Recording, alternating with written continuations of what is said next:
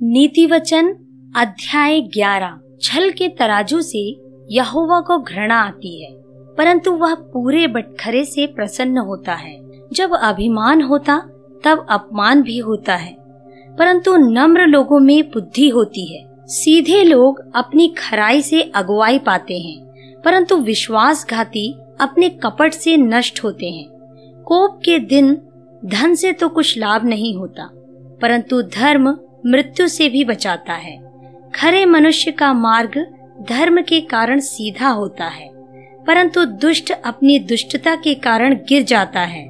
सीधे लोगों का बचाव उनके धर्म के कारण होता है, परंतु विश्वासघाती लोग अपनी ही दुष्टता में फंसते हैं। जब दुष्ट मरता, तब उसकी आशा टूट जाती है और अधर्मी की आशा व्यर्थ होती है। धर्मी विपत्ति से छूट जाता है, परंतु दुष्ट उसी विपत्ति में पड़ जाता है। भक्तिहीन जन अपने पड़ोसी को अपने मुँह की बात से बिगाड़ता है, परंतु धर्मी लोग ज्ञान के द्वारा बचते हैं। जब धर्मियों का कल्याण होता है, तब नगर के लोग प्रसन्न होते हैं, परंतु जब दुष्ट नष्ट होते, तब जय जयकार होता है। सीधे लोगों के आशीर्वाद से नगर की बढ़ती होती है। परंतु दुष्टों के मुँह की बात से वह ढाया जाता है। जो अपने पड़ोसी को तुच्छ जानता है, वह निर्बुद्धि है, परंतु समझदार पुरुष चुपचाप रहता है। जो लुतराई करता फिरता, वह भेद प्रकट करता है, परंतु विश्वास योग्य मनुष्य बात को छिपा रखता है। जहाँ बुद्धि की युक्ति नहीं, वहाँ प्रजा विपत्ति में पड़ती है। परंतु सम्मति देने वालों की बहुतायत के कारण बचाव होता है। जो परदेसी का उत्तरदायी होता है, वह बड़ा दुख उठाता है।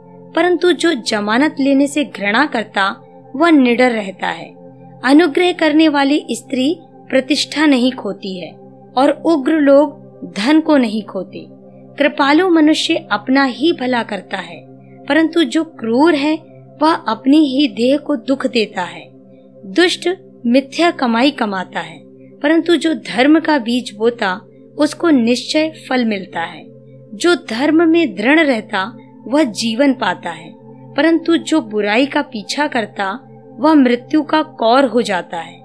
जो मन के टेढ़े हैं, उनसे यहोवा को घृणा आती है। परंतु वह खरी चाल वालों से प्रसन्न रहता है। मैं दृढ़ता के साथ कहता हूँ, बुरा मनुष्य निर्दोष न ठहरेगा।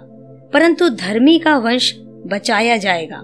जो सुंदर स्त्री विवेक नहीं रखती, वह थूथुन में सोने की नत पहने हुए सुअर के समान है।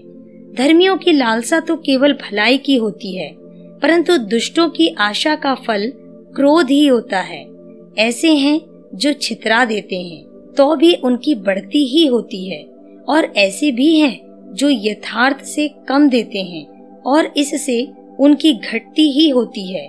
उदार प्राणी हष्ट पुष्ट हो जाता है और जो दूसरों की खेती सींचता है, उसकी भी सींची जाएगी। जो अपना अनाज रख छोड़ता है, उसको लोग शाप देते हैं, परंतु जो उसे बेच देता है, उसको आशीर्वाद दिया जाता है। जो यत्न से भलाई करता है, वह दूसरों की प्रसन्नता खोजता है, परंतु जो दूसरों की बुराई का खोजी होता है, उसी पर बुराई आ पड़ती है। जो अपने धन पर भरोसा रखता है, वह गिर जाता है। परंतु धर्मी लोग नए पत्ते के समान लहलहाते हैं।